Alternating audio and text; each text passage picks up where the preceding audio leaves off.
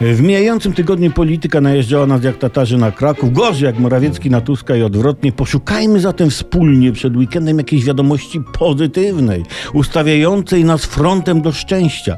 Oto jaką optymistyczną informację właśnie znaleźliśmy. Uzbrojony w pistolet mężczyzna w kasku napadł na bank w Nowogrodzie Bobrzańskim, ukradł pieniądze i uciekł. Szukają go policjanci, jeszcze chyba nie znaleźli.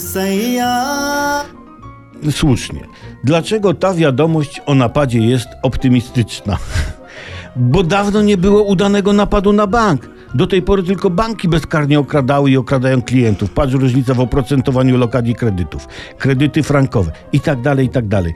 Czy pan, czyli, czyli pan w kasku ukradł nie nasze pieniądze, ale banku? To po pierwsze. Po drugie, spójrzmy. Tak, w dobie cyfryzacji, internetyzacji, digitalizmu, logowizmu, hasłowizmu, oszustw i kradzieży przez internet, jakże miło jest dowiedzieć się o analogowym napadzie na bank, o takim skoku unplugged, gdzie człowiek w banku staje twarzą w twarz z innym człowiekiem w realu, w świecie fizycznym. Nie robi przelewu przez internet, grzebiąc w portalach. Odzywa się człowiek do człowieka głosem. To nie przelewki. Przelewki to są takie małe przelewy, więc mówi ten pan, to nie przelewki, pakuj szmal, do torby, bo ci ryja szmato odstrzelę. Prawda, że piękne, że wzruszające? Kiedy ostatnio słyszeliście na żywo taki piękny tekst z banku? Tak, dawno.